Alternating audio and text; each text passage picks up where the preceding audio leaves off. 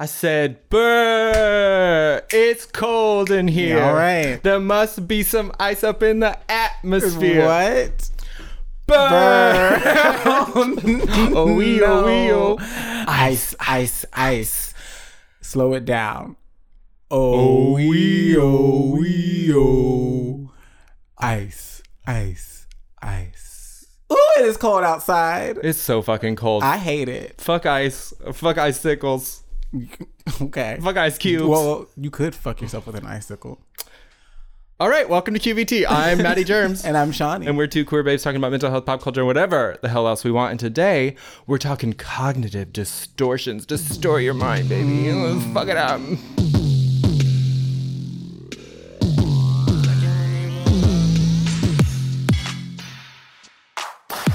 Mm-hmm. Trying to talk slick, all up in my ear and shit. Okay. Hi. Good to see you. I'm glad we survived the weekend. yeah. It's been a mess. I've been without power many days this week. I feel lucky. Okay. I I lost power at like night when I was asleep, and then it was Okay. back on by the time I woke up. But I'd go to bed with power and then wake up with none. oh, that's not useful Really or not at all. helpful for anybody. Nope, and that also means my my like devices weren't charged over the evening Oh, and things no. like that. So, um, it's you know, gonna be a miracle if this episode comes out on time. that's true. A that's true. miracle We're granted us by It is Tuesday. You might Alley be listening to Kills. us tomorrow morning. We'll see what happens. Yeah. Um, but um, yeah, I mean, thankfully we have houses and our places we're able to stay heated and et cetera, et cetera. But it has been annoying. It has It's been, been very really annoying. annoying. I haven't been able to get in my car and go anywhere. Can't Not go scoot, scooting around. Yeah, you know, Little Jetta just ice skating around town. it's not doing it. Not doing it. And I don't know how to put on tire chains. I've done it once. I'm afraid of just like messing up my nails, my nail bed. That's a thing. I know about that. Yeah. Um, so sub slut. Um, how did you experience or show love this week? I didn't. Okay, I showed hate. Um, no, no, that's no. extra. that was extra. um, I don't know. What did I do? I um, huh? I don't know. I don't think that I did. okay, I truly don't think that I did. you just give out homework and don't do it yourself. sometimes. Okay, that's fine. I'm. Did you did you show love to yourself? I'm not being in counseled here. I'm the counselor. Okay. Okay, I mean, debatable. Um, did you show love to yourself at all? I did. I showed love to myself on Sunday, which was Valentine's Day, by uh really just I feel like I didn't judge myself for being left alone on Sunday. Work. Which normally I do. Like when I'm like unresponsive to texts or like I really just need to like recharge today and not Sure. deal with people.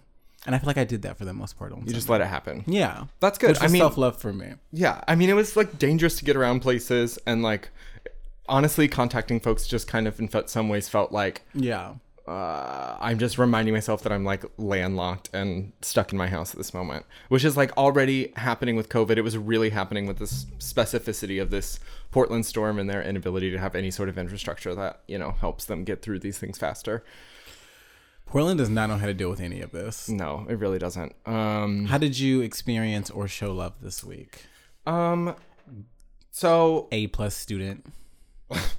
uh okay uh i told some friends i loved them which was important to me Okay. um and then on valentine's day i feel like my partner and i aren't like the most valentine's day type of people but um i went to the store i was able to go to the store and get like some charcuterie board materials i did i made a baked brie which is like my favorite like Oh, fucking simple ass Yeah. snack at like christmas time How do you make houses. it? What's your recipe?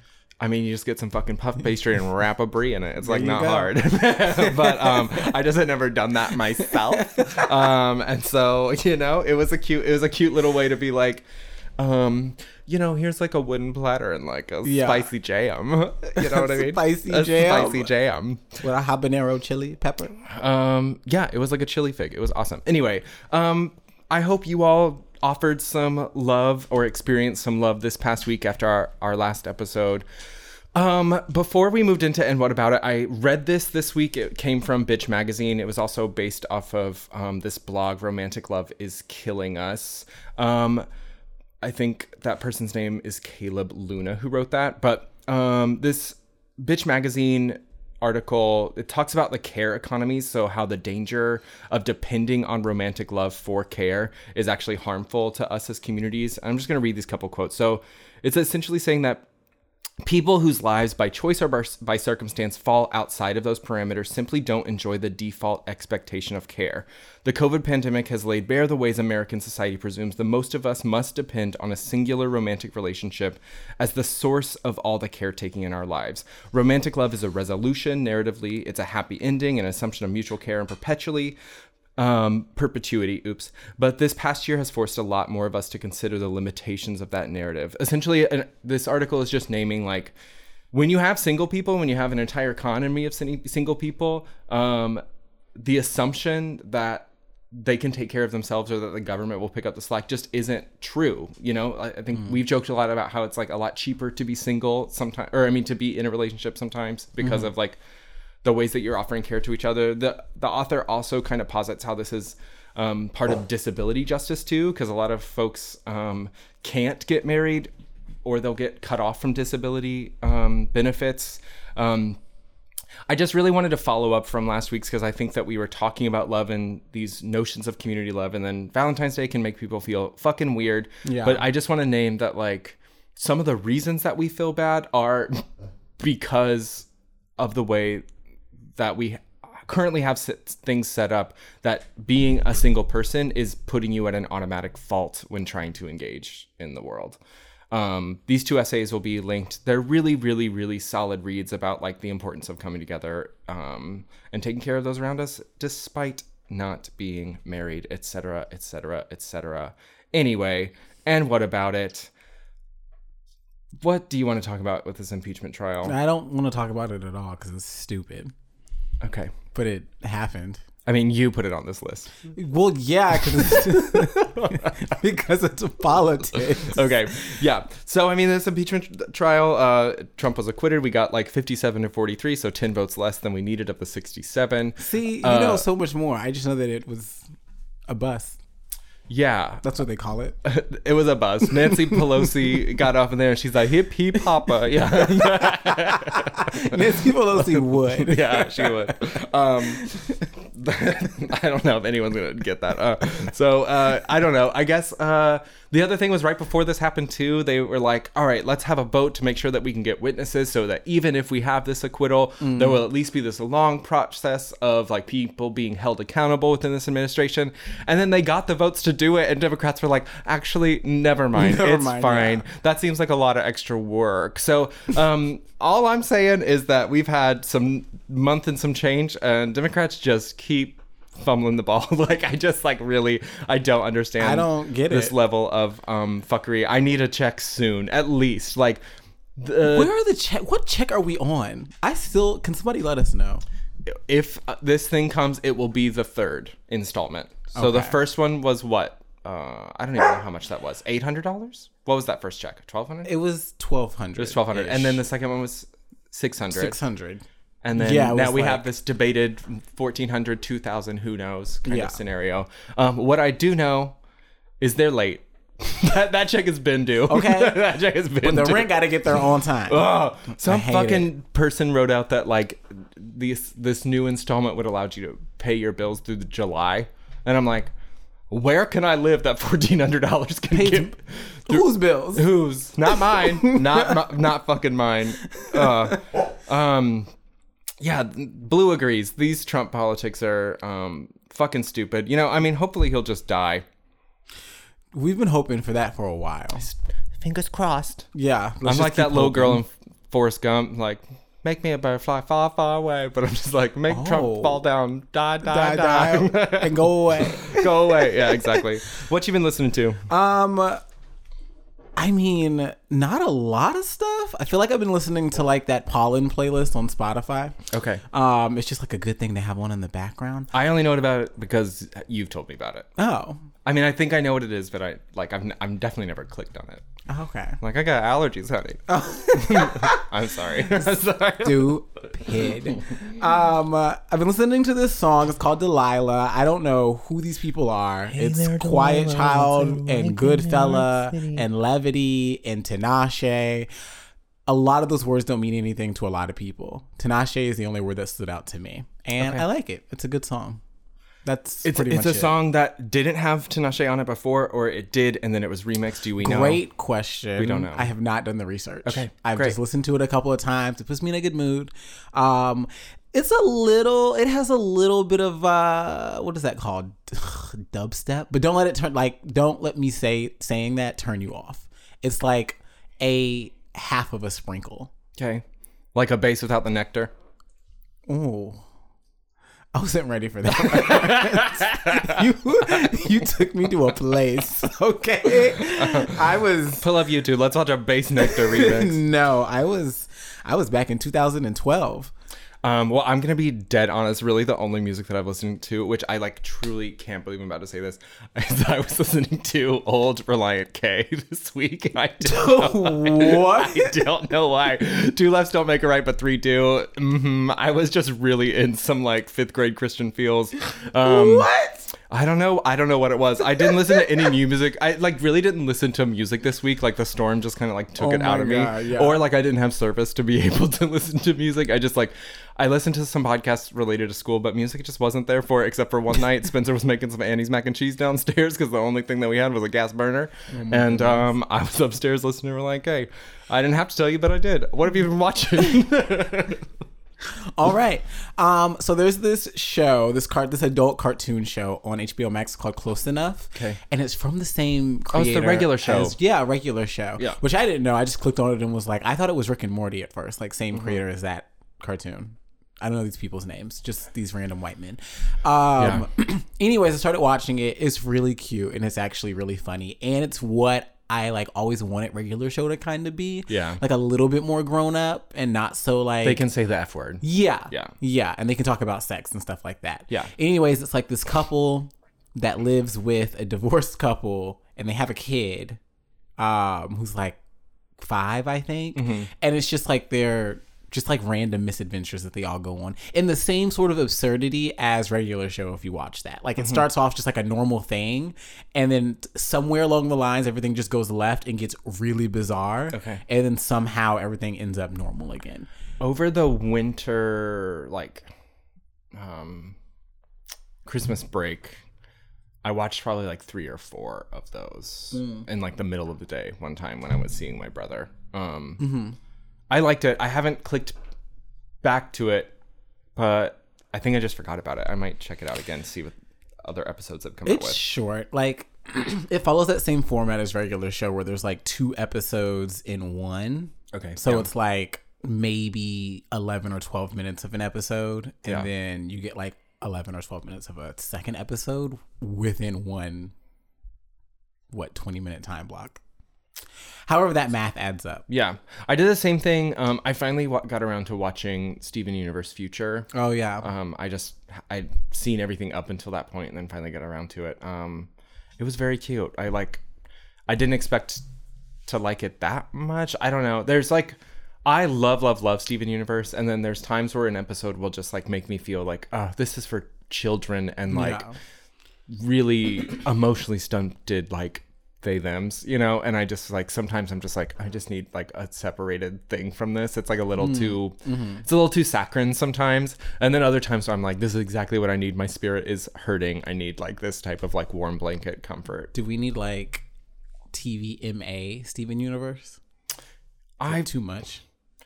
i don't think i'd like that um they're doing a velma Oh my god, they are doing a Velma. Yeah. I'm excited about that. Which have you ever seen that video of that woman?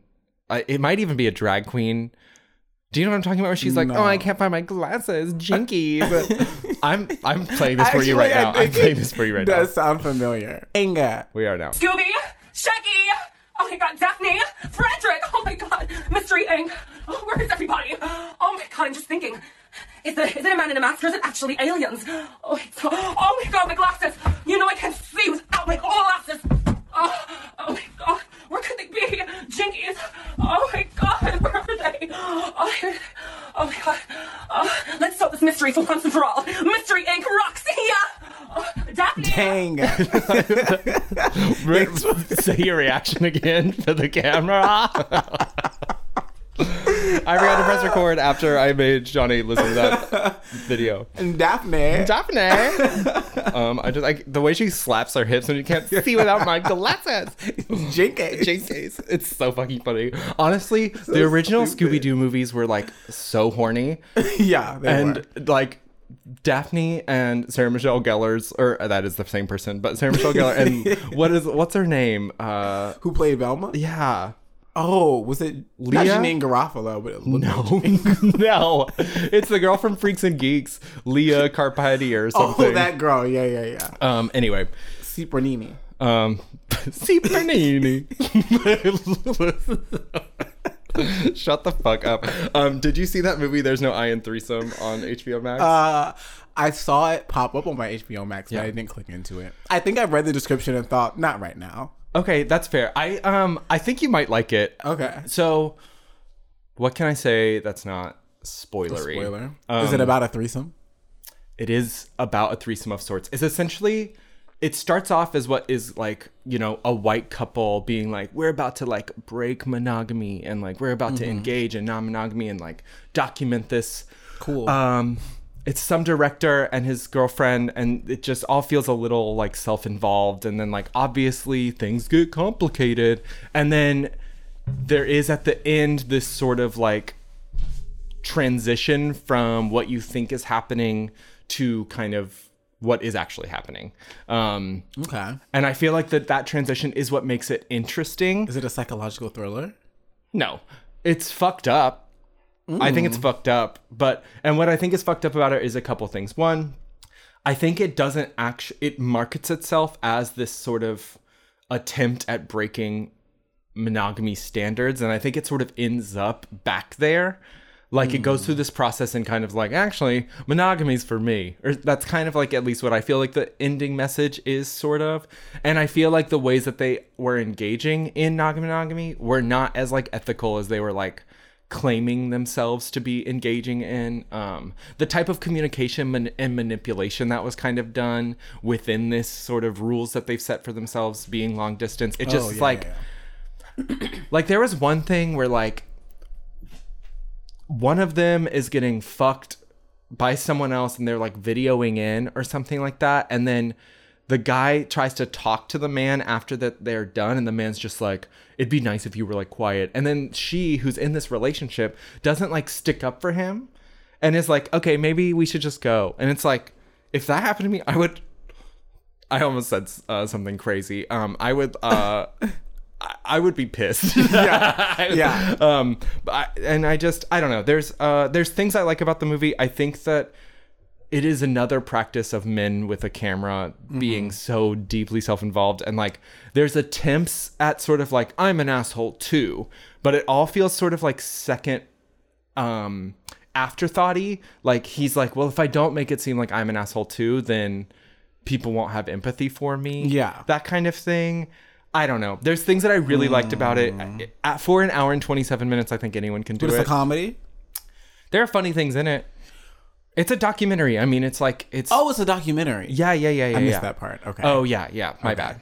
No, so no, it's like my bad. it's a film, but it's also a documentary. Okay, so documentary film. Film, yes. Yeah. Yeah. There's no I in threesome. It's like white people fucking. Um also chewing chewing gum is back on HBO after being taken off of Netflix. And I just I think all of that happened before um we got the podcast and I just wanted to throw out there if you loved I May Destroy You or Mm. only really know of Michaela Coel from recently and Ch- chewing gum was taken off of Netflix when that happened for you. Go back and watch chewing gum. It's Mm-hmm. should. Fucking. There's two seasons. amazing. It's two seasons. I just I watched like four episodes of it and I just forgot how fucking It's brilliant so it is. funny. It takes When it the sister me- finds her like fucked up on drugs and tries to exercise her, comedy gold. Oh yeah, that was good. Comedy That was good gold. stuff. Um, yeah, I remember it took me maybe like an episode or two to like acclimate Yeah. to like the to just That how world. fucking British and Yeah. the language, the slang, the inside jokes, Yeah. just that world of Michaela Coel. But after like the first two episodes, it's like, all right, I've acclimated. Yeah. It's funny. Oh, there's Blue. Blue agrees. Um, Yeah, I feel like it um the writing is spectacular. The acting from some folks is a little bit more green, but because they're saying really great jokes, it's sort of forgiven a little bit. You know what I mean? Like some of the characters, I feel like her best friend sometimes delivers lines in a very like high school production kind of way, but what she's saying is very funny. yeah. Um, I'm also watching. Speaking of shows on Netflix that I didn't think were anymore, Bonding. Have you heard of that show? Have you watched it? Um, so I haven't watched it just because I knew some sex workers that were annoyed with it. But I mean, that doesn't. There's a lot of things to be annoyed about. So I mean, what do you feel about it? I think it's funny. I like it. Um, the episodes are a bit longer in the second season, which I kind of miss. Like I sort of enjoyed how bite sized the first season was. okay. Um, like they jump from like 20 minutes to an hour, or like no, no, no. Like they jump from like eleven or twelve minutes to like twenty two. Oh, okay. So it like doubles itself, but it's like now like a full like episode. If Okay. it was like on network television, it'd be a full thirty minutes. is it about one dom, multiple? Is it like a community? It's like one dom who she is like doing this to pay for grad school, I think. Um, her gay best friend needs a job. I forget for what reason. He gets like fired or something from his job. Needs a For being job. gay. Yeah, I think so. That. Put that wrist away. oh, okay. So yeah, you've watched. Yeah, Yeah. yeah, yeah. Um, anyways, ends up becoming like her assistant. Hijinks ensue. Second season sort of picks up with them having been banned, like from the from the Dom world. So yeah, it's interesting. I didn't revisit the first season, but the second season just sort of picks up and keeps going. You don't really like need to. Um, I don't know. It's just like a fun little watch. Doesn't seem like there's an issue with it on my end. It's just I mean, I, entertaining. I wasn't um offering the issue that I heard. I was just giving you a reason why I hadn't watched it. You know what I mean? Oh, I was- I feel like it also came out at that time when Netflix was like, "Here's like 92 shows." Yeah. it was like right at the boom of them having so much content, which I don't know. Netflix is going like I feel like yeah, HBO Max is better than HBO Max is the one. I feel like Disney Plus and Amazon are my least favorite, or Hulu are like my least favorites. Amazon uh. is like kind of in the middle, but the only reason, unfortunately, it goes up a little bit is because it's the only thing that's been able to give me sort of like new, new, like yes, you have to pay for some of it, but like mm-hmm. some of those new movies for like four bucks, like I don't, I don't always mind that. Yeah. That like thirty dollar rental, I have some issues with. But That's a lot of money. Yeah. That's like you need a family to come over and watch that with you so everybody can put in. are you loving Wandavision? Yeah. Cool. I really like WandaVision. Uh, I've seen like three episodes, but it's everything that I was hoping it was gonna be. good. And then some. So I'm And we're also it. getting like hour long final installments. Oh, are we? I think the last like two or three episodes are going to be an hour long each. oh, that's exciting. Yeah. And I, is this a limited thing? I feel like it's done so. after this, right? think so. That's sad, but also I get it. Yeah. But speaking of that, like Disney Plus, I feel like if there's like one thing I'm watching on that, and then I'm not watching anything. Oh, who's that square headed anti Semitic bitch that just got fired? Oh. From The Mandalorian. Oh, okay. You said square headed, and I was like SpongeBob. no, she got a square head though. What's her name? she do. Uh Carla. Carla something. Anna Anna Karenina. Carla Anna Karenina. Anyway. which I read is like the best piece of literature like ever written. Anna Anna Karenina. you okay? You want to go on like a? I just You want I to tell us down like a Wikipedia. classic Russian literature? His Leo Tolstoy Yeah. wrote it. And he also wrote War and Peace, which is also regarded as a very fine piece of literature, but it's also really fucking long. Come on, Junior English. Yeah. I haven't read any of these books. no, why would you? Exactly. I know that they take place in Russia. That's important. Yeah. During the French colonization. Okay. Because the French colonized. Did Yeah, you like why go on a Louisiana date with someone where you pretended to read or like? No, I literally last night for some reason I was watching something and somebody mentioned War and Peace and I thought I have a friend in college who read that book just for shits and giggles. Why would somebody do that? So then I just went and looked it They up. didn't. They lied about it, but they used it as a talking piece to get That's conversation. what they did. Yeah, there we go. Okay. No, some people love literature and some people love classic literature for classic literature's sake. I, for one, can't fucking be bothered, but All I know is that I'm also uh, stupid. I almost said Kyra Sedgwick. It is not Kyra Sedgwick. Miss Knightley, Keira Knightley come on. played Anna Karenina in a film. I was gonna say, didn't wasn't there a recent adaptation that happened? Yeah, with Keira Knightley, not Kyra Sedgwick. I, But I, mean, would watch the one with Kyra Sedgwick. She smells a period piece and goes running. She's like a she's like a werewolf for a romantic She dress. really is. is that Victorian? Yeah, is that Victorian? I better have me on the script. Um, speaking of scripts, I'm not as good at, seg- segueing as Yeah, you I are. don't know where this is going. God. Um, there's a script in the works for Mr. and Mrs. Smith the series, Oh, okay. starring uh, what's that guy's name? Donald Glover and Phoebe Waller-Bridge. Waller-Bridge, who I always want to say the other way around. What's that one singer? Bridgewaller Phoebe? Phoebe Bridgers. They're not. They're not the same person. They're not. Nope. One tries to smash guitars on SNL. and one stars in series with Donald Glover. Right. Anyways, this is going to be interesting. I feel like because It could be great. I I don't know if I buy. I'm not gonna buy that sexual chemistry until I see it. No, the only thing that's important about Mr. and Mrs. Mrs. Smith is them like fucking in that house with them guns. Yeah, yeah, That's yeah. like really the only thing this that matters feels about that like movie. it's going to be like a straight up comedy. I mean, she Fleabag is amazing. She did the first season of Killing Eve, which is sort of a lesbian Mr. and Mrs. Smith. Yeah. Like I I can see it completely working. I just like in terms of intellectual property, like Mr. and Mrs. Smith is not like a good it was good because Of the scandal it caused. yeah, and then it was like the scandal happened and then we got to watch them basically fuck Yeah. after all the months Yeah. of that tabloid Yeah. shit and then it finally came out and we were like, "Oh, I get it." I mean, Yeah. I too would leave Jennifer. I mean, I don't know if that's necessarily true, but I do think that I would do anything for Angelina Jolie. Yeah, I who was I with?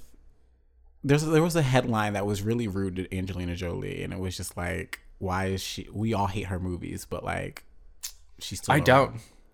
Yeah, I don't I think mean- I like many of them. I mean, the first. I love the first Tomb Raider. Okay, like, I yeah, love that movie. um, and it's not very good, but it came out when I was in mm, middle school, and it um, it did some things to me, and Oh. but also it just was that your sexual awakening? Tomb one of them for sure. Like I definitely remember one of my first like masturbation things was to Wow. um, Miss Julie. Um, but also I watched that movie relatively recently, like within the last year, and I knew every word. Does it hold up? Sort of. I don't know. I enjoyed it. I enjoyed it. I think You're that too deep. there's that bullet movie too with like that Wanted is good. That one I will co-sign. and that one's fine. Honestly, my favorite part fun. about that movie is her. yeah. Um, What about Maleficent? she looks great. Okay. What about um Girl Interrupted? Perfect. What about Gia? Is that her? Yeah. Okay. Love Gia. Not Gigi. That's Ben Affleck and Jennifer That's Lopez. Gigli. Gigi. Yeah. What's Gigi? Ain't nobody know, girl. Gigi good. oh no, you tell me what's Gigi. No. Um, what else is happening? So apparently there's a lot of toxic work environments and racism going on all Yeah. over Hollywood, which is nothing new. We shouldn't be surprised by any of these No. things. Let's start with um, Joss Whedon. yeah. So I just like how this whole story is unfolding because it started with Ray Fisher, who was on, uh, who was who played Cyborg in the Justice League movie that Joss Whedon directed. Okay. Coming out and saying that like Joss Whedon like created a toxic work environment was Yeah. like just. I mean, also Joss Whedon is one of those people who like keeps getting canceled and yet never canceled. yeah. This is the I think the f- sort of I like mean, biggest gonna- reckoning. Yeah. Well, it's just I find it dope that that happened, and then I think Ray Fisher took it up the like ladder to WB or whoever Okay. owns all of that. Is Cyborg the character that's the big one in Teen Titans? Yes. Okay. I think that sentence makes sense. Yeah. Um anyways, he took it up the ladder and WB was essentially like, no, we stand by like Joss Whedon, what you're saying like isn't correct. Okay. And it's just like, again, to your point, it's like, all right, like Joss Whedon got away with it again. Yeah. Um and then I guess what is her name? Charisma Charisma Carpenter. um came out backing Ray Fisher and saying like the same things, like Yeah. that that he created a toxic work environment on the Buffy set. Well, he basically like fired her for being pregnant and using maternity leave, and then also like shamed her body and like Yeah. a bunch of terrible shit. Yeah. And then Sarah Michelle Gellar and Michelle Trachtenberg. Michelle Trachtenberg, which I have not seen her, heard of her in forever. You must have not watched Gossip Girl. But that was how that was like two decades ago. I watch Gossip Girl all the time. Ah, That's not true, but uh, like it's sort of true. I feel like every two years I'm like, time to go back. I know. I don't know what's up with my friends in Gossip Girl, but y'all. I cannot wait it. for the reboot. I'm kind of excited for that. I think, that's I'll get going to be that. good as fuck. Yeah. It could be terrible, but you know what? There's a lot of discourse recently because there's another um, HBO show about teens coming out um, with the Not that- kid oh, from okay. Pokemon movie. what? Okay, you know the black kid in Detective Pikachu. Okay. And from the Get Down. if you say so. Yeah. Um, and then um, he is playing like a faggot teen or something like that, and it's just another. And it, all, all these people were like, "I'm tired of teenage shows written by adults," and like all that that are like too moody. Teens don't act like teens. Some of these teens aren't teens playing teens, and I'm just gonna say.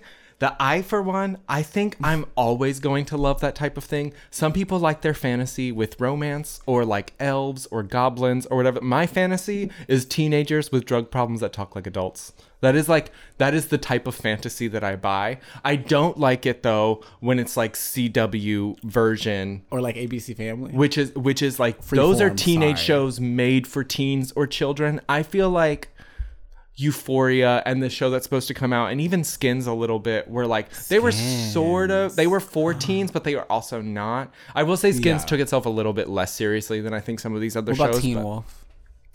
no, uh, no, no. That's a, that's the thing. I, that is a teenage show made for teenagers. Riverdale is a show made for teenagers. Yeah. I'm talking about a show that's actually for like a, you know, early 20s demographic, but it's like quote about teens.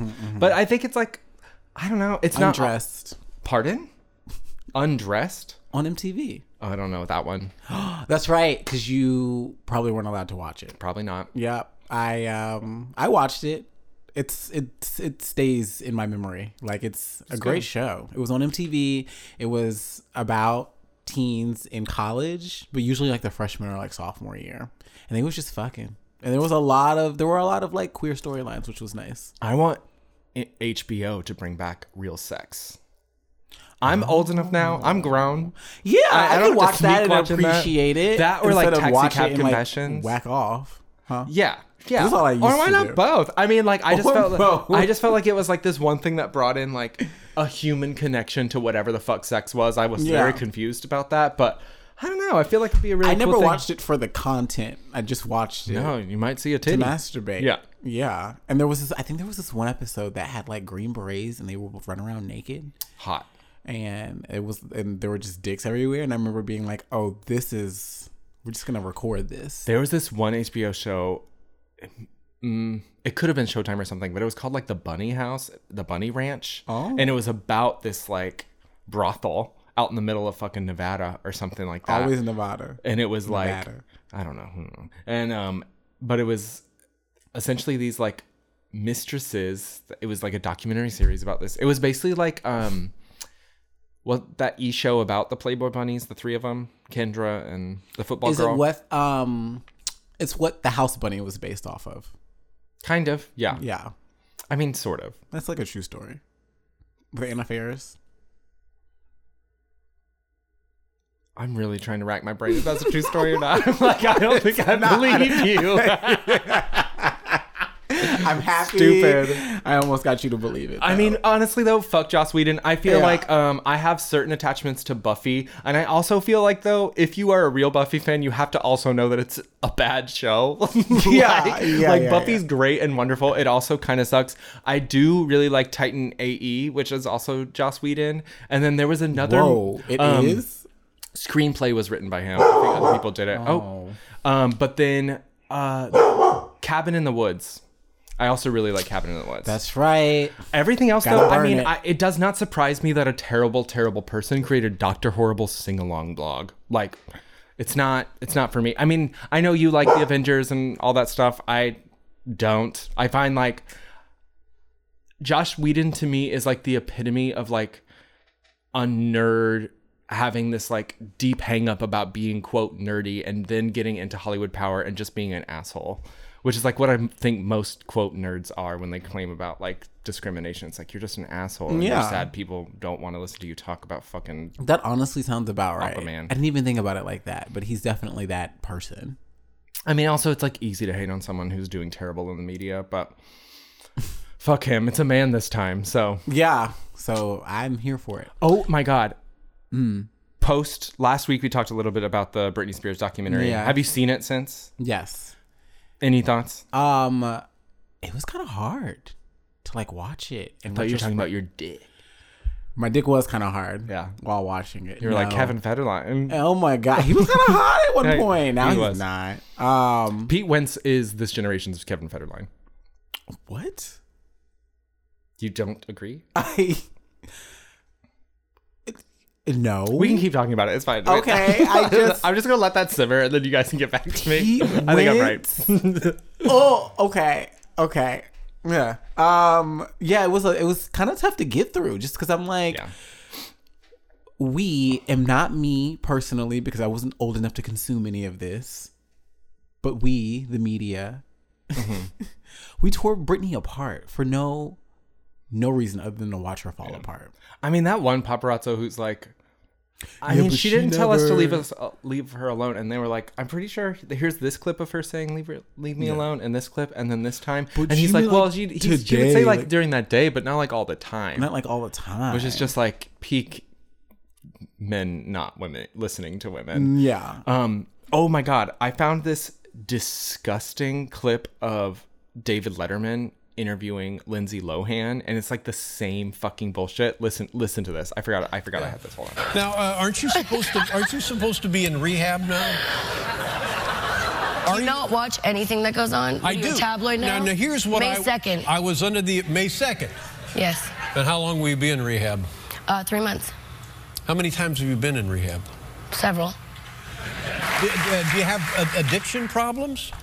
Now you sound like Dr. Phil. Yeah, I'm sorry. Is is it uh, like alcohol? Do you drink too much? We've discussed this in the past. Or did we really? When did we discuss? Well, because See, we- I'm the one who's having the blackouts. What, what does that tell you? You can't make a joke of it. I just want to. I just. That's so I, mean. I, I don't. I'm not joking. No, you're not doing that. We're not doing that. You- Stop. Oh, she's tearing up a little bit. God bless you. I love you too. I mean, think what you will about this person. I just it resurfaced in the uh, sort of r- realm of media of like Britney is one example. Mm-hmm. is probably the very easiest to pull heartstrings about because of what's currently going on with her. But we lost, I think, a lot of women. Amanda Bynes, like the way that uh and you know i'm not infallible to this. When i was in high school i had a perez hilton tab on my mozilla firefox browser. You know i would check that shit.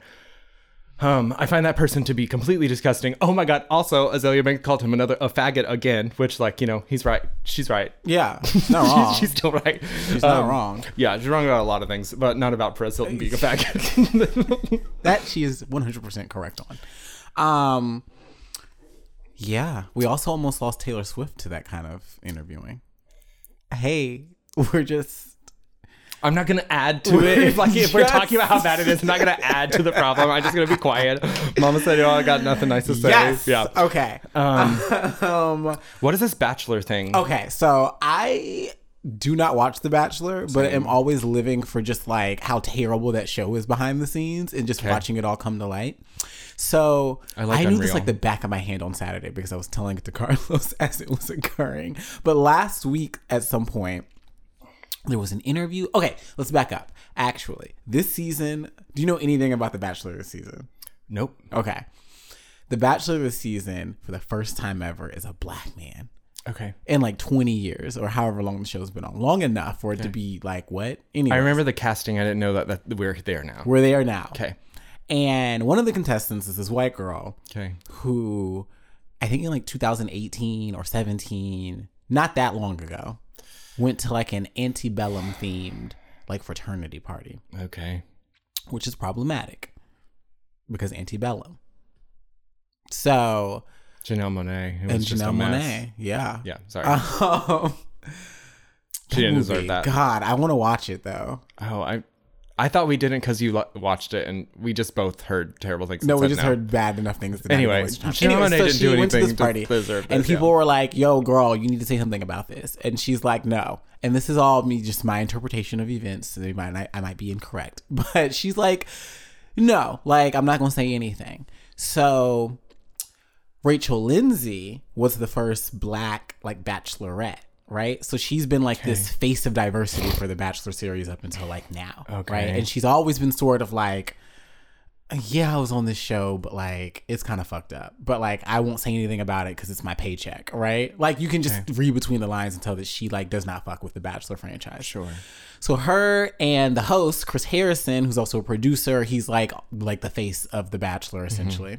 We're sitting down for an interview last week, and essentially she was asking him like why hasn't this girl said anything about this? Like, it's not okay. Like, she needs to say something about it. And he's just like, this poor girl, you're tearing her life apart because she went to some party that was cool back then. Everybody went to these parties. I don't understand what the big deal is here. Like, you guys are taking it too far and like making it about something that it's not, and XYZ, which was just like bad. um, and has recently like stepped down from being the host of the show. He's literally been the only host of the show since like episode one. So like he stepped down, is like stepping away from The Bachelor. Oh, really? Yeah, Rachel Lindsay essentially essentially came out now and it's just like I don't fuck with this franchise and as soon as my contract is over, like I'm disassociating myself with it. So if you like The Bachelor, just know that you are absolutely supporting like a racist, toxic institution. I I have never dating shows are not I watch a lot of terrible TV, but dating shows are not that. Yeah. Um I feel like the closest I got was like those Netflix like Married at First Sight and like that one where they were like dating the blind dating one where then like they were like in the cubes talking to each other or whatever. Oh, the With that one girl who was like old, but she kept ta- saying that she wasn't old and then like mm-hmm. was with The that lesbian? man. Was she a lesbian? Wait, No, no, no, no, no. we're no. talking about two different shows. Yeah. Okay. Um, this is the one where anyway it doesn't matter it doesn't matter anyway i sort of get that but like outside of vh1 dating shows the bachelor was just never i don't get it it's also like the real housewives i can't i don't understand how anyone watches these shows with the 12 minutes of content spanned over 45 minutes Yeah. it hurts my brain That's why I had to give up on it. I used to They're watch like, The Bachelorette right just before we left like here's what guys. happened and here's what happened again and do you remember when that just happened and anyway here's a commercial and then coming up, yeah, I, yeah, yeah, yeah. I can't fucking stand it No, it's a lot. You end up wasting a good chunk of your life. But um, I mean, if The Bachelor goes away, if that whole thing finally it's not gonna go away. They're gonna just find like a black host to take over. They're gonna get like Jamie Foxx to host it, and then like do you know who would do it and still let it be racist? Terry Crews. Karamo Brown, Oh, Whoa! And here's the thing. and he would be quote great at it. And here's the thing, I could absolutely see them. Yeah, of course you having can. Karamo Of Brown course you can. That, and I would be. Because it ticks multiple boxes. It does. honey. Yeah. it does. Um bang bang bong. Sing sang song. Ding ding dong. Here's a break on. ding dong. ding ding dong. Let's take a break.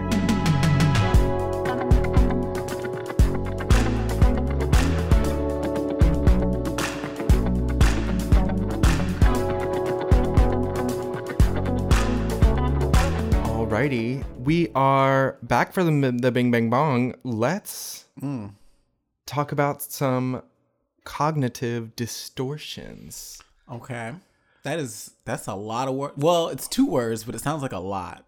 So many syllables. Um, so cognitive distortions comes from CBT, cognitive behavioral behavioral Jesus Christ, behavioral therapy. Um, and cognitive distortions are essentially these automatic thoughts that become habit that impact our behavior. So if we have a certain line of thinking that we've brought into essentially our sense of morality, our sense of who we are, it can become really, really hard to become unfused from those thoughts, which um, ACT or acceptance and commitment therapy talks about cognitive fusion and cognitive defusion and the idea that like when we have these cognitions, which are literally just thoughts, which we've talked before about, we don't have to trust, they just are, um, or that our thoughts are not necessarily truths.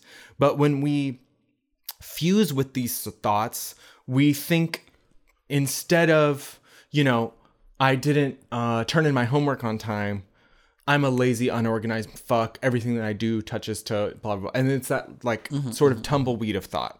Um, when you hear cognitive distortions, what do you think about? Uh my mind immediately goes to should statements. Okay, that's a great example. right? So literally echo the exact same things that you said. Uh and I see that most prevalent and in it manifesting itself with sort of like not necessarily a perfectionism, but just like I should do this. Right. I should not do that, which ties in with that sort of morality piece or yeah, morality, not mortality. Morality piece that you mentioned earlier.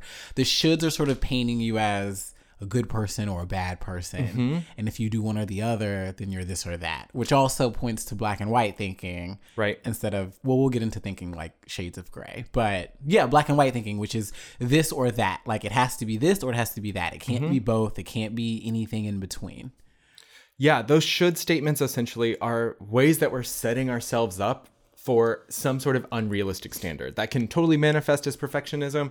It can be a way to bully ourselves if we don't do something that we quote think that we should do, or it can be a way that we like talk negatively about ourselves and hold anxiety around like our capacity. Like I should be able to do this, this, and this through this week, but I'm really only able to touch on one of these things. It's just this like offering to ourselves of a lack of compassion. It also, I think, mm-hmm. Cognitive distortions essentially like one of the ways that you can kind of work against them is by identifying this kind of like double standard method. And it's like if you have friends that you hear say these things, you wouldn't let a friend talk to themselves like that or you wouldn't let someone talk to your friend like that. Why do you have this double standard of allowing yourself to talk to you that way? Um, and we're gonna kind of go through just pick and choose from a bunch of um, examples of uh, these l- larger labels of cognitive distortions um, the black and white thinking is a great one um, Dichotomous, that's the word. yeah.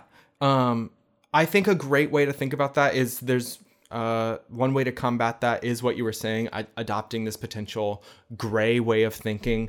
I like to say instead of either or, it's that and, like this is true and this is true, as opposed to um, only seeing these two possible outcomes one is good and one is wrong. Um, another thing is another cognitive distortion is personalization. So this type of thinking means that whenever something happens, it means that the person thinking about it did something to cause it. Um, so your friend cancels on you because they're busy with work, and you personalize it and make it about something that you said when you were drunk two weeks ago. Yeah. That must be the reason why they are not Yeah, yeah, yeah. um, wanting to hang out with me. That type of personalization, um, It's, you know, the it's taking on blame that the world is not offering you. Exactly. And it's helpful to just remember I know it sounds cliche, but the world does not revolve around you. Yeah. We say that in the sense of nine times out of ten, you're the only one thinking about that terrible thing. And Yeah. you've even you've even expressed that yourself, like on the podcast, that, you know, there was a time when or there have been times that you thought something happened and it was related Yeah. to something that happened a long time ago. Right. And had nothing to do with that at all. Nothing. Um, and something with the should statements too, I think we focused a little bit around like personally, but it also gets us fucked up with what you think other people should do. And it allows you to like sort Right. of create this morality on the people around you that they may not be subscribing to. Exactly. You know, like they don't think, they don't have that same guilt or shame applied to them. So they're not going to live through the world as if they should or should not do or hold themselves to these standards that don't work for you. Why would it work for them? Yeah. Um, and we and the reason it's a cognitive distortion is because logically, realistically, we cannot control others' behaviors, right? Mm. Um, another one is called catastrophizing. Oh yeah. So I this was- is, I think, a big one. I was gonna say I know catastrophizing very intimately and personally. I feel All right, like introduce us to her. yeah, I mean it's just it's it's really blowing something up, like some small inconvenience or some small occurrence that happens, making it a lot bigger and attributing sort of worse uh even worse like outcomes to it. So, for instance, what happened to me when I was in grad school would be like, okay, I didn't do great on this exam. Oh my god, I suck at this course. Oh my god, there's no way I'm going to be able to like pull this off as a career. Why don't I just drop out now? Yep. Like this is terrible. All because of like a C on like a test. Um so it's just like taking those smaller things. I still do it to this day, I think. Like when it comes to work, it's like, "Oh my god, I didn't get this thing done today. Everybody's going to hate me. Everybody's going to be mad that this didn't happen. Oh my god, what if I lose my job? XYZ." And Right. then it has to be a lot of cal- on my part I have to calm myself mm, calm myself down with those words of compassion that you said. Um and catastrophizing is also really really really close to magnifying which Right. is magnifying is sort of like a smaller version of catastrophizing so you're still taking something and sort of magnifying it um blowing it out of proportion, blowing it out of if you will. proportion um but it's not to the same extent of like um you know hyper focusing on something like i can't believe you said this and making it a much bigger deal. Whereas like catastrophizing is jumping from a bad grade to failing a course to my parents will never love me to i'll never get a job and i'll die homeless. Yeah. like that's the type of thing that can happen with catastrophizing. Right maximizing or magnifying is sort of more of like zooming in on one thing and just being unable to think about anything, anything else. else yeah yeah yeah And then the opposite of that is sort of this minimizing, which is like something that I am. I think people who are perfectionists, uh, both in the should category as well as the minimizing category, which I know I feel this way a lot of times, which is like something cool happens, and when someone asks you about it or you tell some about it, you completely downplay it. Yeah. So like you got a raise, but like you know someone else got a raise that was much bigger than me, or like yeah I got a raise, but um I still suck at my job, so like it Yeah. doesn't really matter. Um, and obviously these are like sort of capitalist examples, but um, which I think I want to say the more that I was reading through these lists of uh, cognitive distortions, a lot of these things I'm like, so much of this comes from just like unnecessary pressure that it takes to quote like be productive in America. And like Yeah. I know that these are obviously um, are not like people experiencing cognitive distortions aren't like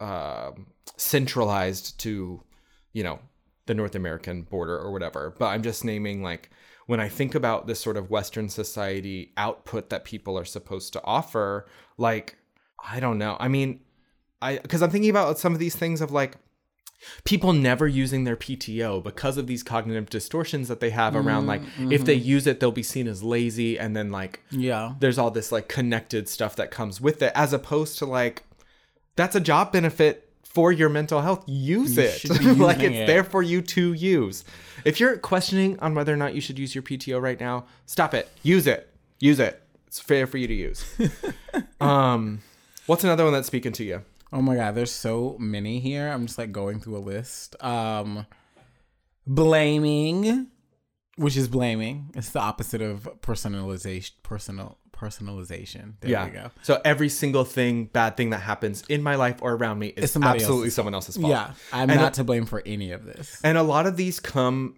out of uh, CBT counselors specifically working in addictions. So another one kind of related to black and white thinking is like all or nothing thinking. Like I'm either an addict or I can only have 92 beers versus like or zero. Like that's like the complete scale of what that is.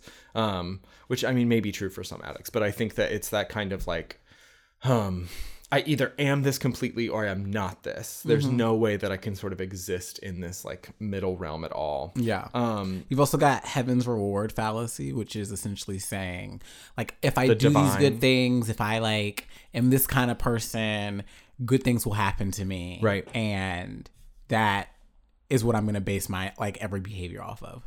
These are all things that we do, like every day. and that's Day the, and and that's the thing about a lot of these things um the cognitive distortions especially they show up all the time a lot of them are just um in some ways kind of like uh colloquial kind of phrases that we put upon ourselves Mm-hmm.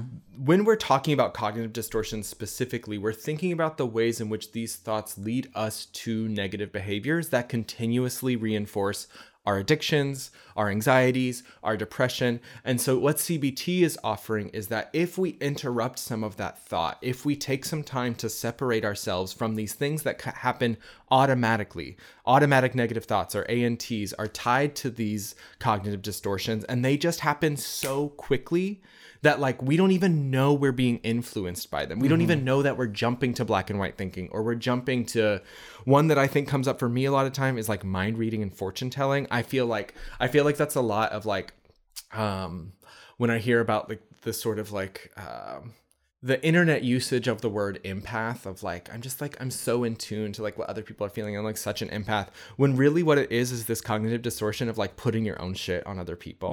And it's like or you know also em- the sort of characteristic traits of empath can also come from like an abusive background where you have to be hyper aware of everyone around you or you get hurt. But um mind reading and fortune telling is sort of like you think that you can predict the future. Like you know for sure that an outcome is going to happen if you do x y or z. When the reality the evidence of the situation may not lean toward that at all. You know what i mean?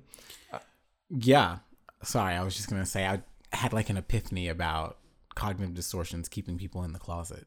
oh yeah yeah I was like, oh my god.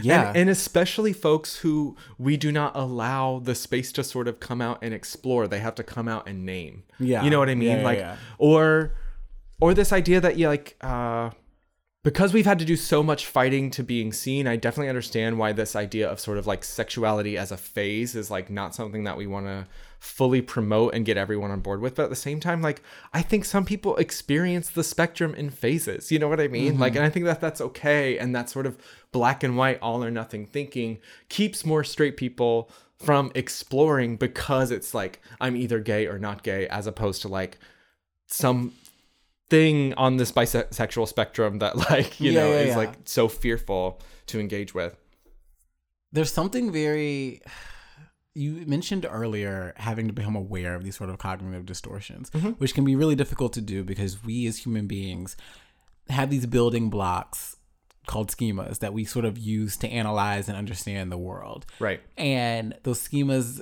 at some point build up enough other building blocks that they create this sort of understanding of the world and create your sort of reality. So, what we're hoping to do with CBT therapy, that's kind of redundant to say that. With CBT, um, to your point, is to interrupt those cognitive distortions to create a better reality for you that's a little bit more healthy and a little less toxic. I just summed up everything that you said. i love it Okay. I just want to sound as smart as you. you always sound as smart as me um yeah i think another thing tied to minimization is like uh, discounting the positive. Um, there's also these two fallacies fallacy of change and fallacy of fairness. So this fallacy of change assumes that um, people must change we have to constantly change our behaviors in order for us to be happy. And then this sort of fallacy of fairness assumes that um, the world is measured based on fairness and equality when like wake up obviously not true. You know what i mean? I feel like not. Uh yeah exactly. Well i mean i think the fallacy of fairness is actually like part of this cognitive distortion that sort of fuels the sort of schema of white supremacy. Like this fallacy that there already are things in place that make things equal. That is a distorted view of what is going on in this world to keep people from having any sort of reflection on what they do and do not have control over um or like the sort of like a spirit of meritocracy et cetera et cetera. But um yeah i we are gonna have um that was a crazy mouth word. Um we're gonna have a, a bunch of these links so you can kind of flip through and look at some of these cognitive distortions for yourself. Which ones you're identifying when you we are sort of touching on them or brushing on them you're like oh shit maybe that's what i'm doing. Um but let's talk a little bit about what this process of cognitive reframing can kind of be. Okay. um we sort of named this first one which is like learning about knowing what cognitive distortions even are. And then I think moving from the noticing to starting to evaluate the evidence. So let's move from today or with your therapist recently. You've sort of identified this kind of automatic thought that happens in your life a lot that has led you down roads or choices that you're not mm-hmm. feeling great about. let's then instead of trying to jump from eliminating that negative thought from our mind like to healing. Like oh i noticed it. Now i've got to stop thinking that. If you constantly are just like stop thinking that you're going to start giving yourself a negative another cognitive distortion around that should thing of like i should be able to know that this is a cognitive distortion. I should be able to like Oh my you know what i mean? It just creates another pathology Yeah, to yeah, dip yeah. into. But i think something is just noticing giving yourself some mindfulness some space from some of these thoughts and then being able to start to evaluate some evidence. So if you're someone who is a minimizer who constantly downplays every single good thing that they've ever done, start to take in some evidence of like when you might have done something that you're kind of proud of, or comparing that to times that you've actually failed. Are those the same things? Are there people around you who are saying any of the negative things that you're saying about yourself? Are you really that perceptive of a person, or are you just mean to you? like, you know what I mean? Like, are you, really Get out of my head? well, I'll stop talking to you. I'm sorry.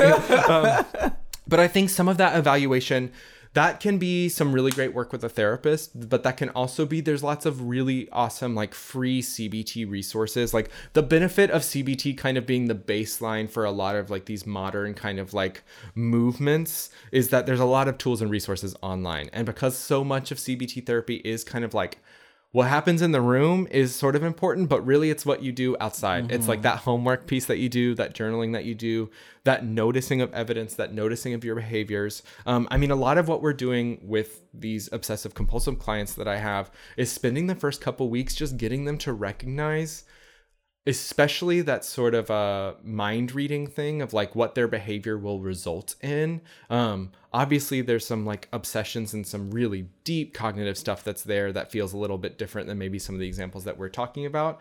But it starts by just kind of keeping a list of when you notice these things showing up. Um, if you notice yourself saying should a lot, just like taking a moment and just being like, I've told myself I should do this like five times. I'm going to sit and start to notice that and spend some time with it and then move towards this evidence thing. Once we kind of get, which we can do with pros and cons list, we can do with sort of a cost benefit analysis.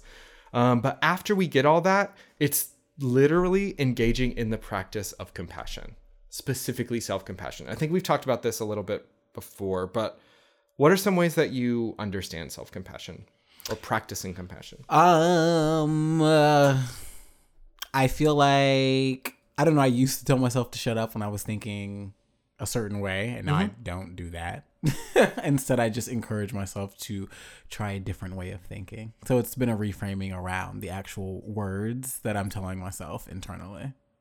Totally. Mm-hmm. I mean, sometimes it can kind of be offering yourself the exact, like I said that I'm going to offer myself the exact opposite thing. Mm-hmm. Um, or it can kind of just be this like, if you're going down this rabbit hole, just being like, taking a breath and just being like, I'm smart, I'm capable, I've handled shit before, I can handle shit again. And it's just this like, hmm, what am I trying to say? These things are not magic wands, right? Like these um, affirmations, these like these practices are really just ways of giving more data to our brain.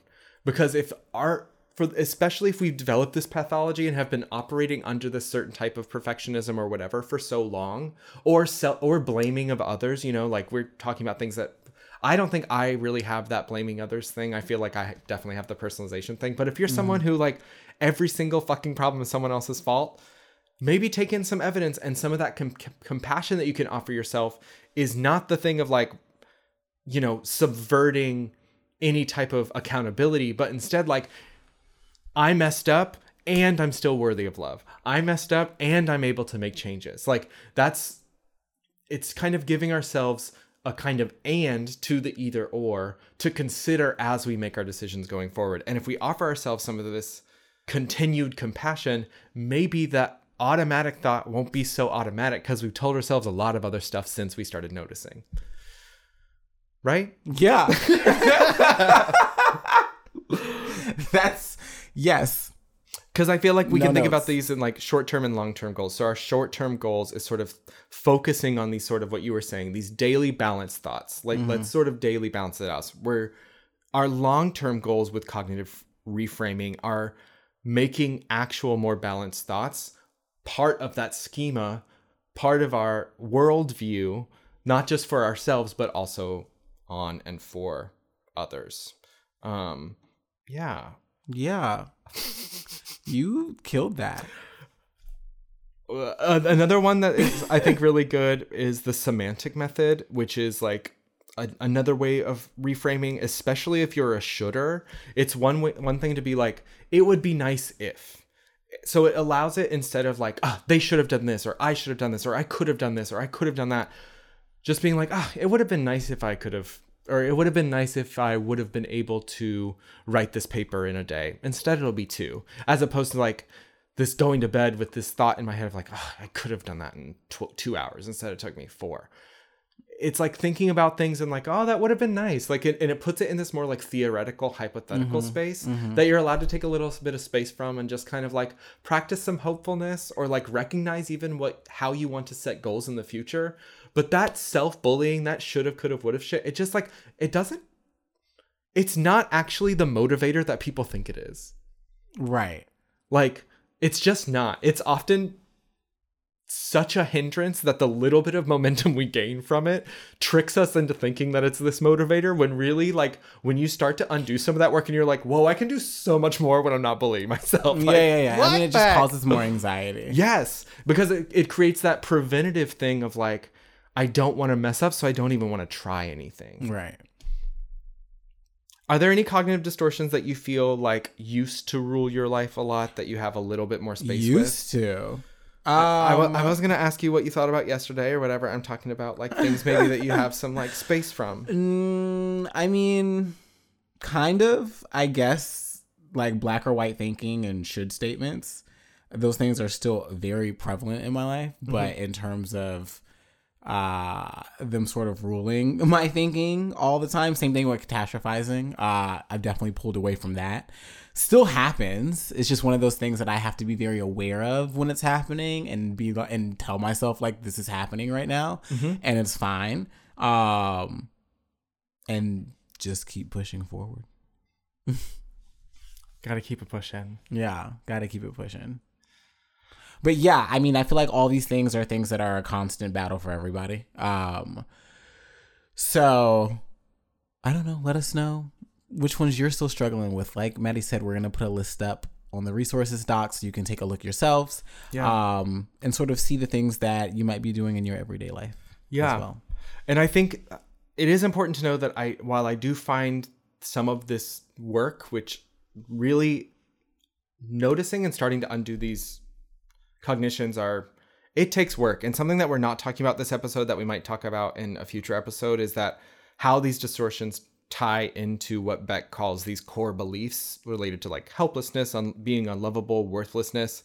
That's another tackling that I don't want to get into today that I think relates to schema or schema therapy models. Um, but I I wanted to name that like um, some of this work is easier to do with a therapist. That's like it just oh my god is. absolutely. But it is not work you have to do you have to do with a therapist. So that's why i'm naming that this list is available as well as these couple articles that i have up on like things that you can do to create more space. And other, and to name a couple of them here one thing is like definitions. Like what is your definition of inferior loser fool abnormal? What specifically do you mean when you say those words? And then if you're using them for yourself, do those definitions and the words you use for yourself actually match up? And are you offering yourself words that maybe we should like get rid of in our English language to begin with that just are not helpful because they don't really mean anything? Um, but another thing is reattribution, which I think actually feeds into a lot when we were kind of talking about capitalism a little bit. But this idea that there's a lot of external factors and systems that influence how people behave. And so it, it isn't even when we're moving from this personalization or blaming narrative that sort of exists on this dichotomy. Really, it's not about like who to blame, myself or other people. It's like recognizing I exist in a society, like we live in a society, you know what I mean? Um, but like I exist in this space that influences me whether I have a choice or not.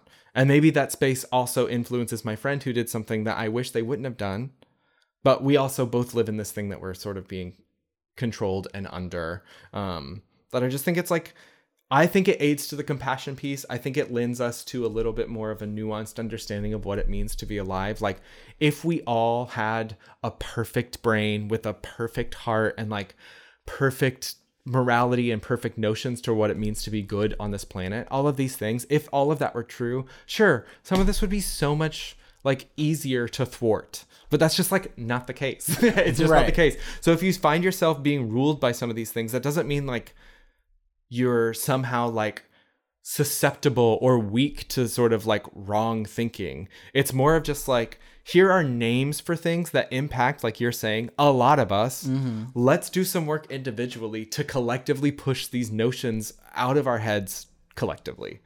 That's always my goal. Is like let's start individually, but really being an individual and doing this work only goes so far. Do you want to take a break? Yeah. Do you want to take a break? I'm sorry. We're almost ready to come back again. Is it knackered or cackered? Definitely knackered. Um, are you ready to take some meds and do some homework and then leave? I need some. Get out of my get out of my home. Um, I can't leave without my meds. here. Um, what, are Daphne? you, what are you taking this week? um, my meds for this week. Oh, well, one was getting to see baby Kiana and meeting Baby Ezra. That was like such a cute little couch moment. Um, in the snow. Uh, it was just really nice to A couch moment in the snow. Comma and Oh, okay. Yeah. Um, and then uh, the other thing, I for Valentine's, um, Spencer. I don't know if it bought me, really like bought us a bunch of makeup stuff. Um, and I think it's gonna be fun to just kind of like play with makeup more. I like, I'm like, I was starting to do watercolors a little bit. I feel like there's something I want to start doing something more with my hands that feels the colored pencils like it just hasn't stuck yet. I'm wondering if i have more like things to play with that i'll engage with it more. I'm like bad at makeup. Like it's not like i'm i i think that there's a couple things that i have like visually i get but then there's other things that just like i've never really been able to make it work. And so i'm wondering if i just like spend time and it's not for anyone it's like just for me and my house Yeah. doing it. Um I have that thought. I have that thought every time I go in like any store that has makeup. I'm like, maybe I'll just get something so that I have it so that I can one day just open up YouTube tutorials and just sit in my bathroom and have fun. okay well, instead, I have just bought a bunch of makeup that is sitting in my bathroom. Okay, I love this. One day we're going to have um, either while we're watching TV or it can be an Instagram live or something. We'll do um, we'll do makeup other's looks makeup? together. Oh, okay. No, I don't. No, because you don't want that. We- but if we're both bad, we can like be bad together. It'll be fun. Um, But the one like palette clowns. that did come in is from this indigenous brand. They have this gorgeous like thirty um, palette. What are those individual things called? Palettes, No, that's the whole thing. hues, shades. Sure. Uh, of like Colors. uh it's called Prados Beauty, P R A D O S. They also have like brushes and stuff, but indigenous brand, indigenous makeup with this gorgeous palette. It's like mattes and a couple shimmers and stuff. It's really buildable, really awesome. I think I just saw it on Trixie's um, Buildable, like, you know, like like Minecraft. yes, just like. Minecraft. What meds are you taking? Um, uh, Regina King on SNL.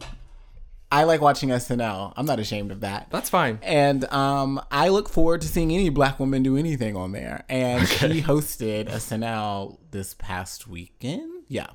Um, and she had this line that was just like, if you are black, you probably grew up with me in all your favorite movies and like named a few. And I was like, yeah, yeah, yeah, like Friday, yeah, yeah, yeah.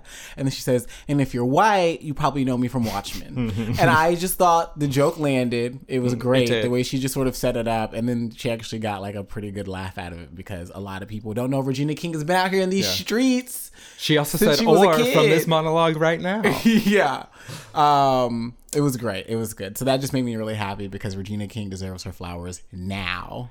I will say one of my I know it's like another one of those like white people know me from, but Mm-hmm. my one of my favorite roles that she ever did was when she was in The Leftovers. In Oh, that yeah. second season, it's just oh, We've so really had a Regina King renaissance over the last couple of years. I mean, her publicist has been working. Okay, she also voiced um Huey or no Riley, Hi, Riley and Huey, I think, from the Boondocks. Oh, I I I assume she's coming back for that then. Aren't they rebooting it? Yeah, they are rebooting it allegedly. It's probably gonna be on HBO Max. Oh my god, did you watch um Cinderella? The one with Whitney Houston. Yeah. It, it, it just got put on Disney Plus. I mean, yeah, I know it's there, but I didn't realize that was like an event we were all tuning in. It was for. the it was the go to event for me. Uh, no, I don't know why. no, go to some text me. Yeah, I'll watch it. I'm not gonna watch it by myself now. I mean, it it's it is made for television. Oh yeah, I remember when that came on ABC that Sunday. Yeah, it feels very came on ABC on Sunday, That Sunday. but it also is like the coolest. Like none of the it. it it is very 90s in that like race doesn't matter. Like Yeah, it's yeah, just yeah. like Whoopi and some white man make the Asian prince. And Yeah, then, that's how babies are made. That's how babies work. You get yeah. Whoopi Goldberg involved. That stork is busy. Okay, uh, what's our homework? Um, okay, homework is that uh, list of distortions that we keep mentioning is going to go up on the Rex and Resources doc. Um, so I want everybody to go there, review the list of distortions, um, and just sort of explore which ones might be true for you, which ones might not, and for those that are true for you, um, just noodle on, think a little bit about some ways that you can reframe that cognition using some of the tips and tricks we just gave you.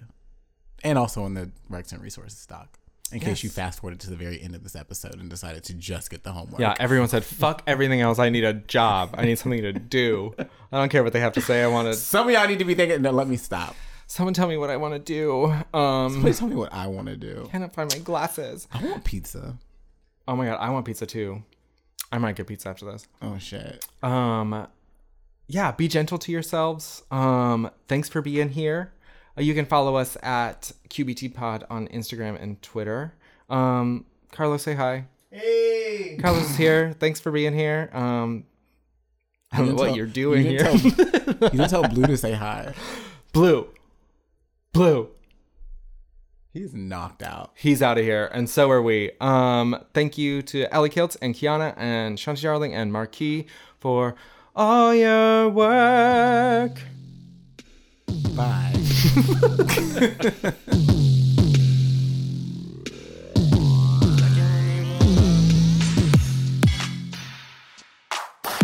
Mm-hmm. Trying to talk slick all up in my ear and shit.